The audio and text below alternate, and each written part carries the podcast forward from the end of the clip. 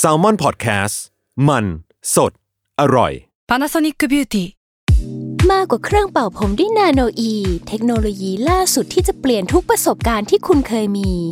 นาโนอีมอยส์เจอร์พลัสเพิ่มความชุ่มชื้นให้เส้นผมหลังใช้งานมากขึ้นถึง 18 เท่า พร้อมชะลอการเฟดของสีผมสำหรับคนชอบทำสีผม ดูแลความชุ่มชื้นทั้งเส้นผม หนังศีรษะและผิวคุณ Panasonic NA0J มีเทคโนโลยีนาโนอีที่ care only you When you need mealtime inspiration, it's worth shopping Kroger, where you'll find over 30,000 mouth-watering choices that excite your inner foodie. And no matter what tasty choice you make, you'll enjoy our everyday low prices, plus extra ways to save, like digital coupons worth over $600 each week. You can also save up to $1 off per gallon at the pump with fuel points. More savings and more inspiring flavors make shopping Kroger worth it every time. Kroger, fresh for everyone. Fuel restrictions apply. Wonderful อัศจรรย์ความโง่ เพราะคำถามโง่ๆมีคำตอบน่าอัศจรรย์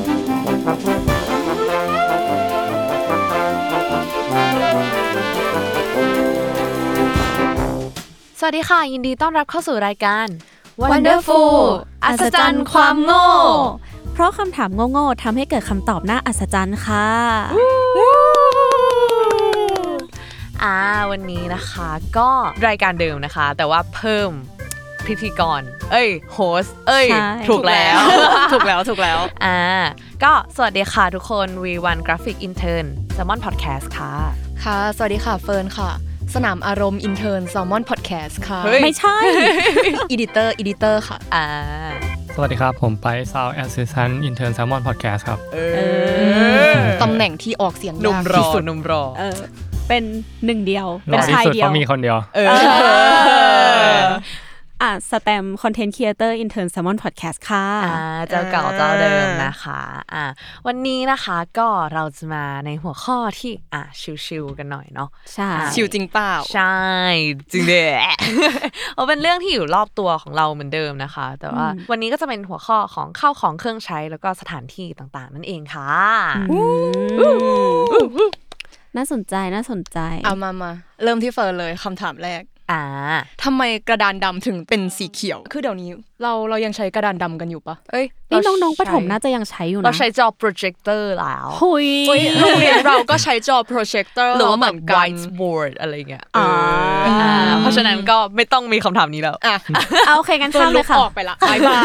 เห็นป้าสวัทุสดีกคนค่ะทุกคนเป็นสนามอารมณ์จริงเออสวัสดีค่ะทุกคน กลับแล้วก็ได้ ไม่ใช่อ่าอ่างั้นอะทำไมกระดานดำถึงต้องมีสีเขียว ทุกคนคิดว่าไงกันบ้าง เฮ้ยๆเดดแอร์เลยว่ะ เฮ้ย เฮ้ยไม่ได้สนามอารมณ์อีกแล้วอะคือแบบะกลับบ้านกันเถอะแรงจริงค่ะทุกคนพอเจอคำถามนี้แล้วแบบแรงจริงเออไม่รู้เลยอะเออทำไมต้องเป็นสีมันดูเขียวใกล้ตัวนะ แต่ก็แอบไกลตัว เออใช่คือเหมือนแบบเป็นคำถามที่ดูไม่มีอะไร แต่ก็ ก็มีอะไรเออก็เกสโนวาไปเลย ซิงเกิลใหม่พี่ๆต้องมาแล้วนะคะเออกระดานกระดานดำที่เป็นดำสีเขียว ที่เป็นอืมสีเขียว ถ้าให้ลองคิดเล่นๆแบบเร็วๆตอนนี้เลยคิดว่าสีดำมันเข้มไป เฮ้ย แค่นี้เลย ก็เลยใช้สีเขียวแทนจบจบเออเอ้ยแต่เมื่อก่อนก็เหมือนแบบมีคนใช้กระดานดำเยอะอยู่นะๆอ๋อกระดานชนวนอย่างนี้ปะเอออะไรเงี้ยแบบที่เป็นแบบ real blackboard อะไรเงี้ยอื real มเออ blackboard เออ อะแล้วพี่ไปคิดว่าไง คิดว่ามันน่าจะแบบเหมือนคนแก่ที่เรียกสีฟ้าเป็นสีเขียวอ้าวเฮ้ยเขามาฉีกเขาอะฉีกกว่าคนเขาฉีฉีกกจริงเอ้ยอะมามาเดี๋ยวเฟิร์นจะเล่าให้ทุกคนฟังเอง ก็คือจุดเริ่มต้นของกระดานดำอะมันจะถูกเขียนเอาไว้ในหนังสือที่มีชื่อว่า Blackboard A Personal History of Classroom ก็คือของโอ้คุณก็คือเป็นหนังสือที่เป็นมีหนังสือใช่เลยเป็นหนังสือที่มีอยู่จริง ก็คือเป็นหนังสือที่เกี่ยวกับ blackboard ใช่ เลยเหรอ ใช่ ของคุณลุยส์บัสบีอ่าอ่าเขาเป็นนักเขียนชาวอเมริกา ก็คือเราจะย้อนกันไปในช่วงปลายศตวรรษที่ 18 ก่อน จริง ๆ สมัยนั้นนะยังไม่มีกระดานดำใหญ่ ๆ แบบปัจจุบันอะนักเรียนสมัยนั้นก็จะยังใช้กระดานชนวนอะที่แบบคนแก่ๆเขาใช้นึกในออกสมัยนึกอก่ออกนอ่าเออนั่นแหละก็คือเขาจะทำจากแบบไม้ที่ทาสีดำหรือว่าหินชนวนอะไรอย่างงี้ใช่ปะจนในปี 1800 ที่ โรงเรียนแห่งหนึ่งในประเทศสกอตแลนด์ มันจะมีครูใหญ่อยู่หนึ่งคน ชื่อคุณเจมส์พิลเลนอืมก็คือคุณเจมส์ของเราเนี่ยต้องการให้นักเรียนวาดแผนที่ขึ้นมา ซึ่งนักเรียนก็วาดไม่ได้อยู่แล้วอะเพราะว่าแบบกระดานชนวนมันก็แบบมันเล็กใช่มันอันแค่นี้อะเออ คุณเจมส์ก็เลยปิ๊งไอเดียขึ้นมาว่าแบบเฮ้ยถ้าเล็กแล้วพวกเธอวาดไม่ได้ พวกเธอก็เอากระดานอะมาต่อกันสิ มันจะได้ใหญ่ๆ จะได้วาดได้อ๋อนึกว่าให้ใช้ไฟฉายแบบขยายอ่าอันนั้นล้ำไปเฮ้ยไม่ใช่โดเรมอนเนอะขอบคุณนะอ่าทีนี้พอเขาเรียกว่าอะไรอะเป็นกระดานใหญ่ ๆ แล้วใช่ปะ เฮ้ย นวัตกรรม genius ไอกระดานใหญ่ ๆ เนี่ยก็เลยแบบแพร่ไปอย่างรวดเร็ว จนในปี 1815 ก็คือมีการบัญญัติศัพท์คำว่ากระดานดำหรือว่าแบบ blackboard ขึ้นมาอือืมเออ ลืมพูดเรื่องวัสดุก็คือจะเป็นหินชนวนไม่ก็แบบอืมไม้ทาสีดำเหมือนเดิมนั่นแหละอ่า แล้วก็ผ่านไปสักพักพวกนายทุนก็คือเห็นช่องทางทำกำไร แล้วก็แบบ เออ ความสำคัญของกระดานดำก็เลยผลิตแล้วก็ส่งออกไปยังโรงเรียนต่างๆ ในทวีปอเมริกาและยุโรปอ่าอะต่อมาเรามาที่การเปลี่ยนสีของกระดานดำกันอ่าก็คือในปี 1930 บริษัทผลิตกระดานดำหลายเจ้าในอเมริกาเนี่ยเริ่มแบบ เปลี่ยนวัสดุที่ใช้ในการผลิตกระดานดำเพราะว่าตอนนั้นอะมันเริ่มแบบเขาเรียกว่าอะไรอะเทคโนโลยีเริ่มมาก็จริงแต่มันก็จะมีปัญหาเรื่องขนส่ง เพราะว่ากระดานดำอะเป็นหินชนวนหรือว่าเป็นไม้ใช่ไหมอืมเวลาเราส่งไปที่ไกลๆอะอืมเราก็จะมีปัญหาแบบ เออ อาจจะแตกหักไม้พองอะไรอย่างเงี้ยเขาก็เลยเปลี่ยนเป็นแบบเป็นแผ่นไม้หรือว่าแผ่นกระดานอะเคลือบด้วยพอสเลนแทนพอสเลนคือเซรามิกชนิดหนึ่งอ๋อ เพราะว่ามันมีน้ำหนักเบา แล้วก็ทำให้ค่าจัดส่งอะถูกลง นั่นแหละ แล้วก็เปลี่ยนสีของกระดานดำมาเป็นสีเขียว เพราะว่าตอนนั้นอะสีขาวจากช็อกอะมันจะตัดกับสีดำมากเกินไปอืมแบบที่แตมพูดอะใช่อ๋อเออ มันเข้มเกินอืมเราก็เลยเปลี่ยนเป็นสีเขียว แล้วก็ช่วงนั้นอะคือมีงานวิจัยระบุออกมาว่า สีเขียวเป็นสีที่ทำให้รู้สึกสบายตาอ่าแล้วก็เป็นสีที่ลดการสะท้อนของแสงอ๋อม ก็คือทำให้แบบเขาเรียกว่าอะไรอะเกิดภาระกับลูกตาของนักเรียนน้อยลงอะอ่าอืมเก็ตฟิลแหละใช่ทำให้โรงเรียนเริ่มแบบเปลี่ยนมาใช้กระดานดำอย่างนี้แหละ จนแบบในปีแบบ1960น่ะก็คืออกระดานดำสีเขียวกลายเป็นมาตรฐานเลยอืมใช่ แต่ว่าที่ยังเรียกว่ากระดานดำอยู่จริง ๆ ก็คือชินแค่นั้นเลยอ๋อเพราะว่าถ้าเรียกกระดานเขียวมันก็จะแปลกเออใช่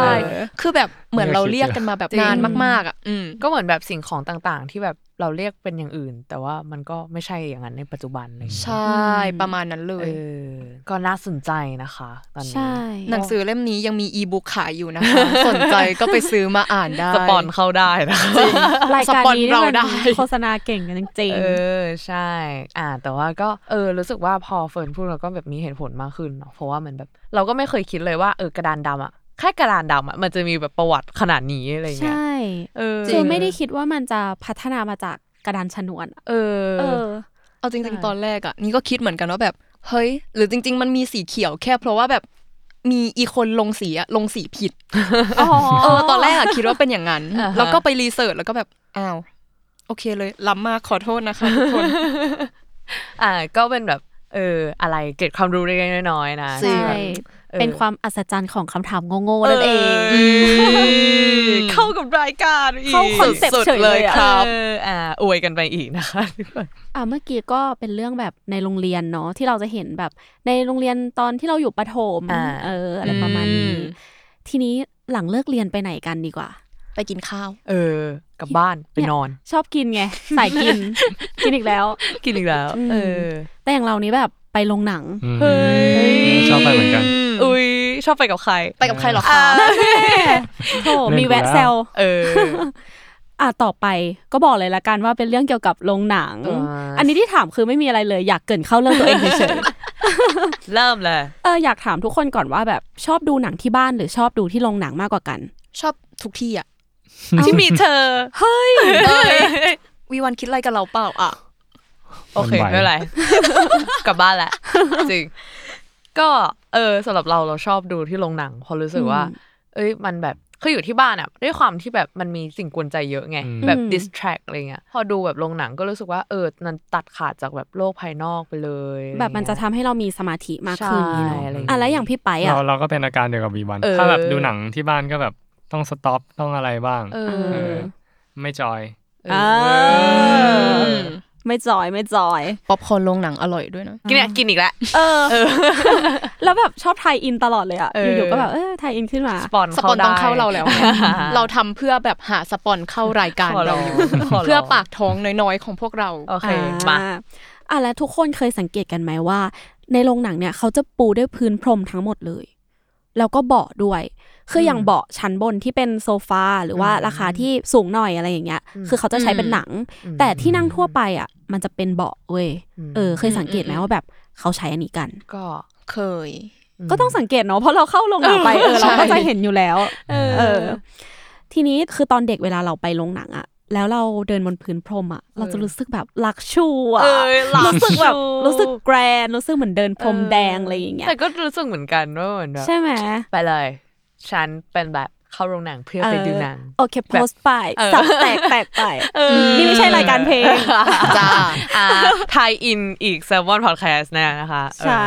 แล้วทีเนี้ยพอเราโตขึ้นมา เราก็เลยมีคำถามเว้ยว่าทำไมเขาถึง ใช้พรมอืมในโรงหนังแบบแทบจะทั้งทั้งทางเดินทั้งอะไรอย่างเงี้ยเต็มไปหมดเลยเออทีนี้ก็เลยอยากถามว่าคิดว่าเพราะอะไรเขาถึงใช้พรมเออในโรงหนัง ในฐานะคนซุ่มซ่าม เขาทำมากันฉันสะดุดเฮ้ยอ๋อการเข่าแตกใช่เพราะว่าเนี้ยเคยสะดุดมก็คือ แต่ว่าก็ก็เซไปชนเบาะอยู่ดีอะก็เจ็บอยู่ดี สนามอารมณ์เออสนามของอารโรมงณ์หนังของทุกทุกอย่างจริง everything เมื่อกี้แค่ลงลิฟต์อะเออเพื่อนยังปิดลิฟต์มาหนีบฉันเลยอะอุ้ยงงมากทำไมเพื่อนเฟิร์นทำแบบนั้นเอน่ะอเพื่อนนั่นดิใครทำไมสแตมเป็นคนอย่างนี้เอออะแล้วพี่วันคิดว่ายังไงสำหรับเราอาจจะเป็นเรื่องของไม่รู้เหมือนกันอาจจะเหมือนแบบเป็นของเสียงด้วยไหมอะไรเงี้ยอืมเพราะว่าเหมือนแบบอย่างเหมือนแบบบางที เนี่ยเราแบบไปโรงหนังสายอะไรเงี้ยเออแล้วแบบเวลาวิ่งเข้าโรงอะ ก็คือแบบ วิ่งแบบเร็วมากพี่อะไรตูนเงี้ยเออแต่ว่าก็คือไม่ได้มีเสียงดังอะไรเงี้ยเพราะว่าแบบอืมทุกอย่างเป็นพื้นพรมหมดเสียงลรองเท้าอะไรอย่างใช่งี้ใช่ไหมอะไรเงี้ยอืมก็เลยแบบ เอ้ยก็น่าสนใจดีอะไรเลยอืมอืมก็จริงๆ วันเนี้ยเราเป็นคนเกริ่น แต่เราจะไม่ใช่คนอธิบายเอ้ยเพราะว่าคนที่อธิบายเรื่องเสียงได้ดีกว่าเราเนี่ย ก็น่าจะเป็นพี่ไปเอเอออ sound assistance หนึ่งเดียวของเราเออเดี๋ยวเราก็เลยจะให้พี่ไปอธิบายให้ฟังว่าทำไมโรงหนังเนี่ยเขาถึงใช้พื้นพรมกัน อ่าเมื่อกี้ที่วีวันตอบมาก็ถูกส่วนหนึ่งเลยนะ อืม แต่ว่ามันก็มีเหตุผลอื่นอีก ก็คือหลักๆ ก็จะมีอ่าเรื่องความสวยงามความหรูหราก็ใช่อืมอืมมันก็จะดูแบบเป็นธีมเดียวกันดูเข้ากัน แล้วก็มีเหตุผลแบบที่เกี่ยวกับด้านวิทยาศาสตร์ ก็คือด้านเสียงแล้วก็ด้านภาพเนาะมก็คืออย่างแรกนี่ก็วิทยาศาสตร์ แต่เราอาจจะไม่ต้องลงลึกขนาดนั้น ก็คือพรมเนี่ยมัน มันช่วยเรื่องเสียงสะท้อนได้ดีกว่า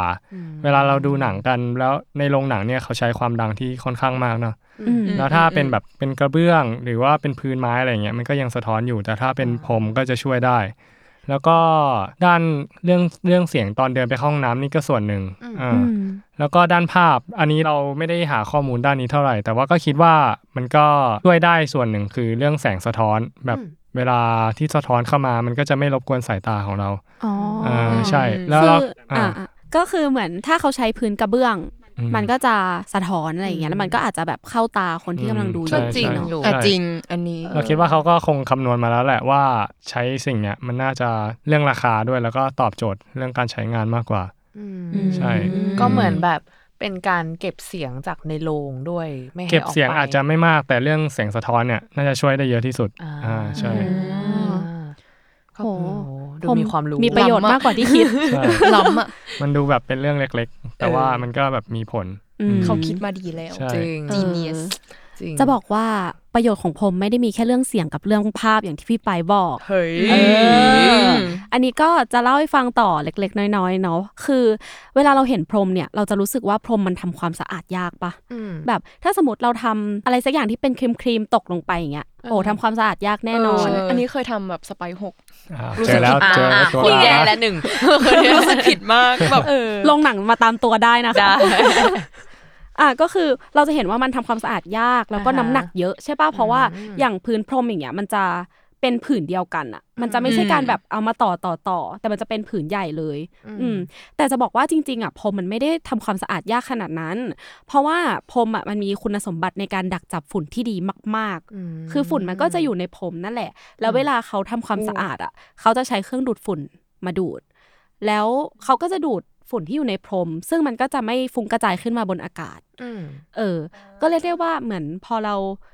ดูดฝุ่นไปอย่างเงี้ย ก็คือมันก็จะเข้าเครื่องดูดฝุ่นไปเลยอืมมันจะไม่ฟุ้งมาแบบ โดนเบาะโดนกำแพงหรือโดนอะไรแบบนี้อืมอืมมันก็จะทำความสะอาดง่ายมาก ซึ่งมันไม่ได้มีแค่โรงหนังนะที่เขาใช้พื้นพรม แต่อย่างห้องอัดที่เราอยู่กันตอนนี้อ่าอ่าก็พื้นพรมด้วย ใช่ไหนเราทำหกสิ อุ้ยอุ้ย เปิดระวัง แล้วก็แบบอย่างห้องจัดแสดงอ่าอะไรอย่างนี้แล้วก็รถยนต์เครื่องบินอย่างนี้ก็ใช้พื้นพรมด้วยเออซึ่งก็ใช้ด้วยเหตุผลเดียวกันเหมือนกันอ่าอ่า Genius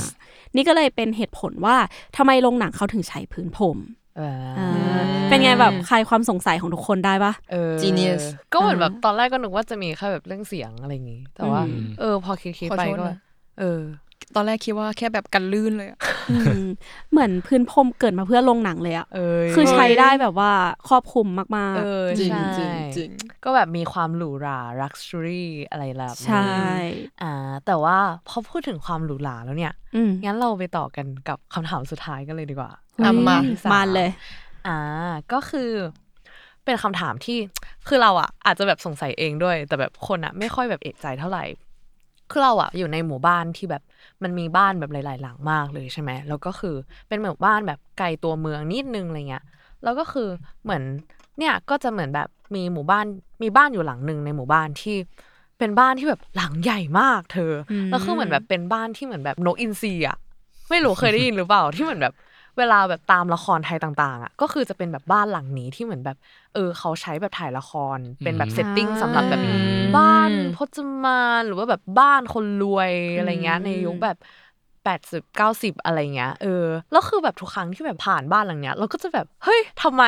เขาถึงแบบต้องทำบ้านให้ออกมาแบบยิ่งใหญ่ขนาดนี้ด้วยอะไรเงี้ยแล้วก็ทำไมถึงจะต้องแบบใช้สถาปัตยกรรมแบบกรีกอะ เป็นแบบบ้านขาวๆอะไรเงี้ยเออคือเนี่ยก็เคยเห็นเหมือนกันแล้วแบบเออพอเห็นก็จะสังเกตว่า โหแบบใช้เสาธรรมดาไม่ได้เลย จะต้องแบบเป็นเออคอริต้องนเป็นเทีเสายนเออะไรแบบอไอนี้โอลิกดอลิกเออใดๆอะไรอย่างงี้น้ำพุนี่ขาดไม่ได้อะใช่ใช่ไหมทำไมน้ำเขาตาต้องกรรมมีเทพน้ำพุหนึ่งเออใช่แล้วก็คือเหมือนแบบรู้สึกว่าเฮ้ยแบบพอเหมือนแบบมองไปในแบบบ้านละครหลาย ๆ หลังเนี่ยเขาอะก็ชอบเหมือนแบบเป็นแบบสถาปัตยกรรมแบบเดียวกันเลย ก็คือแบบอืมกรีก แล้วก็อ่าใช่คือเป็นบ้านคนรวยที่เหมือนแบบบางทีอะก็คือรู้สึกว่าก็เป็นแบบเยอะเกินอะความแบบลักชูรี่ทองทองๆแล้วแบบทองไปหมดเลย โดยที่แบบอืมมันเกินคำว่าแบบพอดีเกินไปหน่อย แล้วก็แบบสวยอะไรเงี้ยหรือว่าบางทีเราอาจจะรู้สึกว่าเออมันเยอะเกินไปเองมเออ มันก็เลยเกิดเป็นคำถามที่เราจะถามวันนี้นะคะ นั่นก็คือคำถามที่ว่าทำไมบ้านคนรวยในสมัยแบบ 80 90 ถึงต้องฟุ่มเฟือยแล้วก็แบบเป็นสถาปัตยกรรมแบบกรีกนั่นเองม เออคำอะไรคำเฉยๆเฮ้ยเนี่ยเขาเล่นผมอีกแล้วอะไม่เออ ซึ่งจากคำถามเนี้ย เราก็คือเหมือนแบบไปรีเสิร์ชมานะคะ ว่าเฮ้ยมันเกี่ยวกับอะไรกันอะไรเงี้ย ซึ่งมันก็จะเกี่ยวกับเรื่องของยุคเรเนซองส์แล้วก็ประวัติศาสตร์ศิลป์ด้วยทุกคนอ๋อเออซึ่งเหมือนเราอะรู้สึกว่าบ้านที่เหมือนแบบเป็นคฤหาสน์ต่าง ๆ เนี่ย คือคนรวยเนี่ยเขาอะเหมือนแบบจะมีภาพในหัวไว้อยู่แล้วว่า โอเค พอเรามีเงิน เราแบบเออต้องแบบมีฐานะหน่อย แล้วซึ่งพอพูดถึงเรื่องฐานะเนี่ยก็จะอยากทำให้บ้านของตัวเองเนี่ย เป็นอย่างวังเว้ยทุกคน อย่างเหมือนแบบอืมคฤหาสน์ทั่วไปอะไรเงี้ยก็คืออยากให้แบบบ้านของเราแบบคล้ายวังอะไรเงี้ยแล้วพอเหมือนแบบถ้าสมมติอะสมมติยังไม่ได้พูดถึงไทยนะ ถ้าแบบพูดถึงแบบแบบฝรั่งก่อน คือถ้าสมมติเราพูดถึงความหรูหราความ luxury ความวังเนี่ย ภาพในหัวเราอะอันแรกคืออะไรแวร์ซายเอออืม ภาพในหัวเราคือแวร์ซายน์ใช่ไหมทุกคน ซึ่งแบบเออแวร์ซายน์ก็จะเป็นวังของฝรั่งเศสนะคะอืมที่มันตั้งอยู่ ก็จะเป็นพระราชวังแวร์ซายน์ที่แบบทุกคน Grand เออ grand แล้วก็ luxury ที่เหมือนแบบเป็นอันดับต้นๆเลยพอนึกถึงความแบบ original ของความแบบluxury ความ grand ความ Rococo อะไรต่างนี้ ก็คือแวร์ซายน์เนี่ยมันก็จะเป็นเหมือนแบบเออต้นแบบเลยว่า ถ้าพูดทำแบบหรูหราวังในฝันอะก็จะเป็นแวร์ซายน์เอออืมเราก็เลยรู้สึกว่าเนี่ยความแวร์ซายน์ตรงนี้เนี่ยที่เหมือนแบบเป็นจุดเริ่มต้น ให้เหมือนแบบ คนที่มีฐานะเนี่ย อยากจะทำบ้านของตัวเองให้เหมือนกับแวร์ซายเออ ก็เลยเหมือนแบบมองกลับมาว่า ที่มันกลายเป็นเหมือนแบบสถาปัตยกรรมกรีกพวกมีแบบรูปปั้นต่างๆ หรือว่าเป็นเสาที่หรูหราเนี่ย ส่วนหนึ่งอะก็มาจากเหมือนแรงบันดาลใจของวังแวร์ซายส์ด้วยที่เป็นความแบบศิลปะทางล็อกโคโคอะไรอย่างนี้อ่า ก็จะเป็นแบบเรื่องของประวัติศาสตร์ศิลป์ใดๆใช่ซึ่งเหมือนก็จะมีเหมือนอีกในแง่หนึ่งที่เขาบอกว่า มันจะมียุคหนึ่งนะคะ ที่ชื่อว่ายุคนีโอคลาสสิกซึ่งเป็นเหมือนแบบยุคที่มาจากหลังของเรเนซองส์แล้วอะไรเงี้ยซึ่งก็คือพอพูดถึงความงามดั้งเดิมของศิลปะเนี่ยนักศิลปะทุกคนเนี่ยก็จะนึกถึงแหวกกรีกกรีกเนี่ยมันจะเป็นความงามแบบคลาสสิกของมันอยู่แล้ว ไม่ว่าจะทำอะไรอะ ถ้าเราแบบมองกลับไปในสถาปัตยกรรมกรีกหรือศิลปะกรีกเนี่ย มันก็จะเป็นความสวยแบบดั้งเดิมของมัน โดยที่แบบเราไม่ต้องแบบไปหาอย่างอื่น ว่าเราต้องทำยังไงให้สวย ก็คือแค่มองกลับมาในแบบสถาปัตยกรรมกรีกว่า อันนี้นี่แหละ คือสวยที่สุดแล้วของมันใช่ ก็เลยเหมือนแบบ เออ ก็เป็นแรงบันดาลใจด้วยที่เหมือนแบบ เออสถาปัตยกรรมที่หรูหราอย่างแบบฟุ่มเฟือยเนี่ย ก็จะได้รับแรงบันดาลใจจากกรีกมานั่นเองอืมนะคะอืมประมาณนี้ใช่ เราก็เลยเหมือนแบบคุยไปอีกว่า เอ้า แต่ว่าบ้านคนไทยในสมัยก่อนอะแบบรุ่นปู่หรือรุ่นย่าเราอะอ่าบ้านที่หรูหราเนี่ย ก็ไม่ใช่บ้านที่เหมือนแบบเป็นคอนกรีตอีกอะไรเงี้ยหินอ่อนเออเท่านั้นยังไม่ได้แบบเป็นขนาดนั้นแต่ว่า ก็จะเป็นเหมือนแบบพวกบ้านไม้อะไรเรือนไทยธรรมดาอะไรอย่างนี้อยู่ใช่ไหมทุกคน อืมอืมอืมเราก็เลยเหมือนแบบรู้สึกว่า เออ มันเป็นเรื่องเกี่ยวกับสื่อด้วย ที่เหมือนแบบเข้ามามีอิทธิพลต่อพวกเราในการทำบ้านพักแล้วก็เปลี่ยนไปในแต่ลุกสมัยอะไรเงี้ย เพราะว่ารู้สึกว่าอย่างบ้านคนรวยที่แบบเป็นแบบเนี้ยเขาเริ่มมาบูมในช่วงแบบ ยุค 80 90 หรือว่าก่อนมีวิกฤตการณ์ต้มยำกุ้ง หรือว่าฟองสบู่แตกอะไรเงี้ยค่ะ แล้วก็เลยรู้สึกว่าสมัยนั้นอะ เราก็ได้รับสื่อจากฝรั่งมาเยอะเหมือนกันที่เป็นเหมือนแบบ เออ เป็นแบบชนชาติผิวขาว เราคิดว่าความเจริญเนี่ยมาจากฝรั่ง ก็เลยรู้สึกว่าเอออิทธิพลสื่อของฝรั่งเนี่ยก็จะมีอิทธิพลกับประเทศเราด้วยที่เราอะทำบ้านหรือว่าสถาปัตยกรรมอะให้เหมือนฝรั่งเพื่อแสดงความหรูหราอะไรอย่างนี้ไปด้วย นั่นเองนะคะ เพราะว่าอย่างของไวท์เฮาส์หรือว่าทำเนียบขาวของฝรั่งเนี่ย ก็ใช้สถาปัตยกรรมแบบนีโอคลาสสิกด้วยอืมที่อ่าก็ได้รับแรงบันดาลใจมาจากกรีกด้วยเช่นกันอืมใช่ ก็ประมาณนี้ค่ะแบบอยากรู้ทุกคนแบบคิดยังไงบ้างเอ้ยแต่นี้สำหรับแบบวงการละครอะไรอย่างเงี้ย อันเนี้ยคือเคยได้ยินมานะเหมือนอาจารย์เคยพูดในเออคลาสว่าแบบมันจะมีคนบางกลุ่มอะที่ เขาเรียกว่าอะไรวะออกแบบบ้านแล้วก็ตกแต่งอะอืมเพื่อใช้ในการถ่ายละครโดยเฉพาะอ๋อเออ มันจะมีแบบธุรกิจอย่างนี้ด้วย คือคือจำไม่ได้แล้วเพราะตอนนั้นอ่าฮะสารภาพไม่ได้ตั้งใจเรียนมีมีมีเออแต่ว่าแต่ว่าเคยรู้ว่ามันมีแบบ คืนละแสนหรือเท่าไหร่ไม่รู้คือตอนนั้นอะอ่าฮะ จำได้ว่าคุยกับเพื่อนว่าแบบ เอ้ย หาบ้านพักกันแบบจะไปพูลวิลล่าอะไรอย่างเงี้อุ๊ยยไปเที่ยวไปเที่ยวเออเพื่อนแม่งไปหาอีบ้านถ่ายละครมา เหรออืมคืนละแสนสี่ โหฉันแบบโอ้แกรน เออแบบแบบเป็นอีบ้านที่แบบเป็นเสาสิงโตพ่นน้ำอะ อ๋อโอ้ my god ก็คือเหมือนแบบรู้สึกว่ามันก็เป็นแบบจุดสนใจเหมือนกันในการอืม ที่แบบทำธุรกิจบ้านอะไรเงี้ยให้เหมือนแบบ เข้ากับการถ่ายละครอะไรอย่างงี้ด้วยอะไรเงี้ยแล้วก็จะมีของแบบพอพูดถึงเรื่องสื่อที่แบบมีอิทธิพลต่อพวกเราแบบเดี๋ยวเนี้ยบ้านที่สวยสำหรับพวกเราอะเวลาเราจะหา reference หรืออะไรแบบแต่งห้องเราก็จะแบบแต่งห้องสไตล์เกาหลีมินิมอลเออ Muji ใดๆใช่ ก็เลยรู้สึกว่าเอออิทธิพลของแบบสื่อก็มีแบบผลต่อพวกเราพอสมควรในการที่จะแบบตกแต่งสไตล์นั้นๆ ด้วยอืมอะไรเงี้ยค่ะ ใช่ แต่คิดว่าไง ก็ชอบเรื่องนี้เหมือนกัน เพราะว่า ก็คิดมาตลอดเลยว่ากีกอะเป็นต้นแบบของศิลปะจริง ๆอะอืมเพราะว่านี่เคยเรียนวิชามนุษย์กับศิลปะเออหรือว่าวิชาในแขนงแบบศิลปะใด ๆ ก็ตามอะอืมเราต้องไปสตาร์ทที่อ่ากรีกศิลปะกีกเออตลอดเลย แล้วก็ต่อด้วยโรมันต่อด้วยอะไรต่างๆ ที่แบบมันจะใช่ตามมาอะไรอย่างเงี้ยใช่เออคือรู้สึกว่า เออพอฟังแล้วก็เป็นเรื่องที่ใช่มันถูกต้องอะ คือมันเออมันเป็นต้นแบบจริงๆ แล้วมันเป็นความสวยงามแบบคลาสสิกจริง อ่าแต่ว่าเราอยากมีแบบบ้านแบบนี้ไหมไม่อะไรอย่างเงี้ยก็แบบรู้สึกว่าเป็นบ้านที่เหมือนแบบเออ สีขาวสว่างจ้าใช่ๆอ๋อ คือถ้าส่วนตัวชอบแบบโมเดิร์นไงเออเออก็เลยแบบว่าเหมือนกันจะไม่ค่อยแบบ prefer ทางนี้เท่าไหร่เออะไรออย่างงี้แต่ว่าเหมือนแบบแม่เราก็ชอบพูดเวลาแบบเห็นบ้านแบบนี้ก็จะแบบโอ้ยใครจะทำความสะอาดอะไรเงี้ยใช่ใช่ใช่มันกว้างเกินใช่อย่างงี้อะไรอย่างเงี้ยเออออืมก็เลยเหมือนแบบเออรู้สึกว่า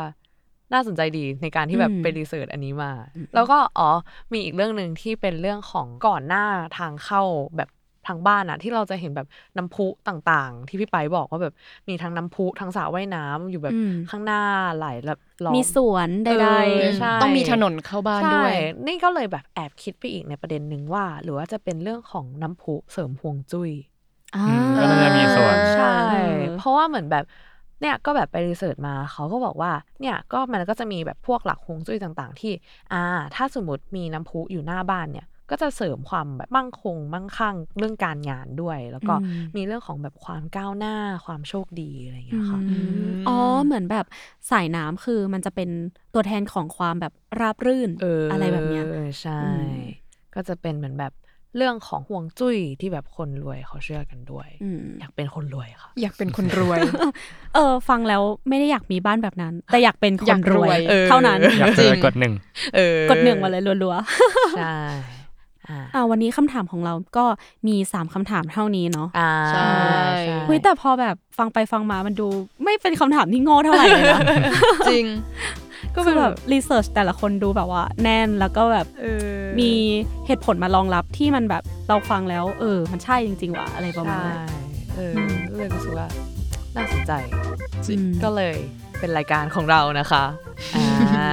ขึ้นมาใช่สำหรับวันนี้พวกเราก็ขอลาไปก่อน กับรายการ Wonderful อัอัศจรรย์ความโง่ และอาทิตย์ต่อไปนะคะ จะมีคำถามโง่ๆอะไรที่พวกเราจะมาให้คำตอบแบบอัศจรรย์กันอีก ก็อย่าลืมติดตามฟังกันด้วยนะคะได้ค่ะวันสำหรับวันนี้ลาก็ไปก่อน บ๊ายบาย บ๊ายบายบ๊ายบาย